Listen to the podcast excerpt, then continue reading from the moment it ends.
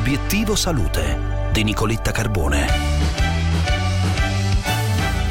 Continuano a salire i nuovi contagi, sono più che raddoppiati in sette giorni nel nostro paese, torna a salire anche il tasso di positività.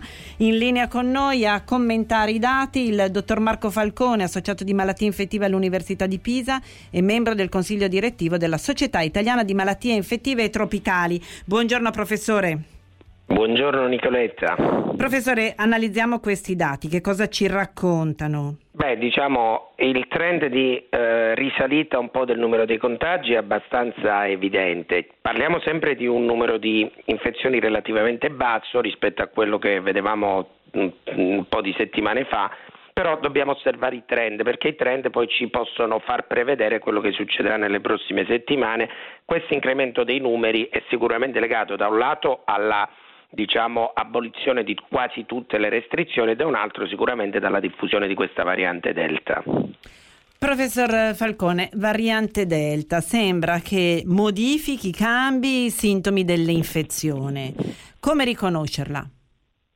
Allora, è stato sì, un dato interessante che viene dal Regno Unito, insomma, tramite una diciamo una sorveglianza di quelli che sono i sintomi con un'app, eh, gli inglesi hanno verificato come rispetto alla storia classica del Covid in cui c'erano dei segni per esempio la perdita del gusto, dell'olfatto, in questo caso i sintomi più comuni sono quelli di un banale raffreddore, quindi la rinorrea, cioè la secrezione nasale, il mal di gola, il mal di testa, degli starnuti, quindi ha un quadro molto simile a quello di un banale raffreddore.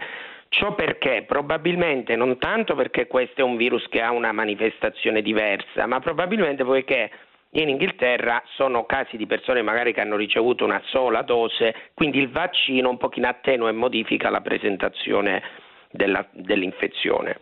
Professor Falcone, ho mal di gola, mal di testa e eh, raffreddore. Devo fare la seconda dose, come mi comporto? Beh, diciamo che se ci sono dei segni in, di questa natura, quindi comunque dei segni di un'infezione delle, quantomeno delle altre vie respiratorie, che non è detto che sia una infezione da Covid, ma comunque c'è una sindrome infettiva, conviene posticipare la seconda dose, eventualmente seguire il tampone, poiché il tampone probabilmente sarà negativo, ma il tracciamento anche di questi casi lievi è cruciale per impedire la diffusione dell'infezione a livello comunitario. Professor Falcone, grazie per essere stato con noi, le auguro una buona giornata.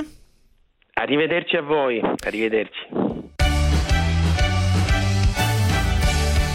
Bene, per oggi è tutto. Tra poco vi aspetto sulla pagina Facebook di Obiettivo Salute e sul sito di Radio 24 incontriamo il dottor Luca Voledo, biologo nutrizionista. Parliamo della tavola dell'estate.